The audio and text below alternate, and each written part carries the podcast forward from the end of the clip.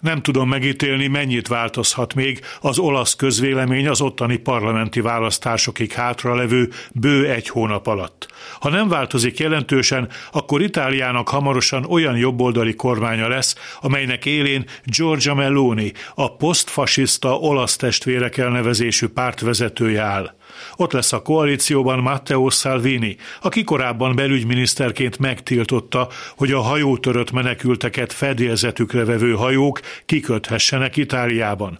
És ott lesz a szebb napokat is látott, igencsak sokoldalú, szex és pénzügyi botrányairól egyaránt ismert Silvio Berlusconi. A két említett úriember mondhatnánk Orbán Viktornak jó barátai, de nem mondhatjuk, mert a politikában a barátság felettébb törékeny dolog, és az érdekek rendre felülírják.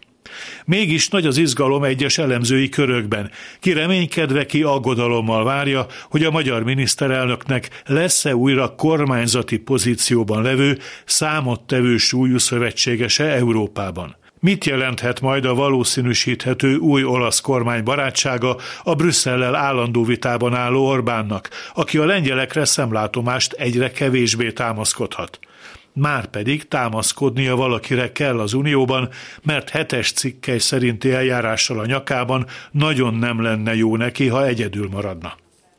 Egy dolgot azért ne feledjünk. Aki most új Róma-Budapest tengelyt vizionál, az vegye figyelembe, hogy az irdatlanul eradósodott Itália az eurózóna nélkülözhetetlen alkotó része, Magyarország pedig nem.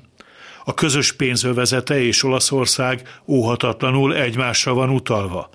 Meloni ostorozhatja ugyan ádázul a nemzetállamok ellen szerinte áskálódó Brüsszelt, de a helyreállítási alap értelmében kitöltött csekket a frankfurti székhelyű Európai Központi Bank házi pénztárában fogja átvenni, ott, ahol a magyarokkal egyelőre nem terveznek rendezvút.